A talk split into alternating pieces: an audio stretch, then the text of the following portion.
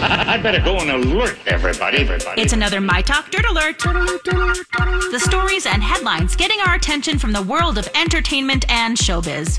On My Talk 107.1. Care to share with us? Reportedly, the Backstreet Boys will be dropping their first Christmas album really soon. A Very Backstreet Christmas will be dropped on October 14th.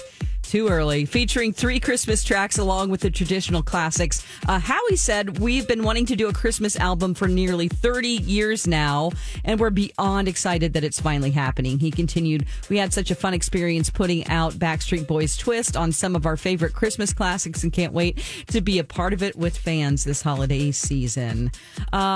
James Caan passed away, and many Hollywood stars have paid respect and honored James Caan for his life and legacy. Billy D. Williams said, "Teammates and friends till the end."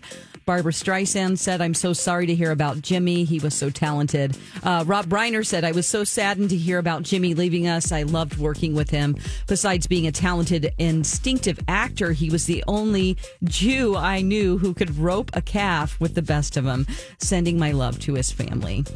Chris Rock and Lake Bell, they've set off new couple alerts after being seen together again twice over the weekend and yesterday, I guess. According to sources, the two of them are getting to know each other at this stage, and Chris Rock is hyper-focused on his tour and upcoming comedy special, so I know he really likes her since he's making seeing her a priority, and that is a source says.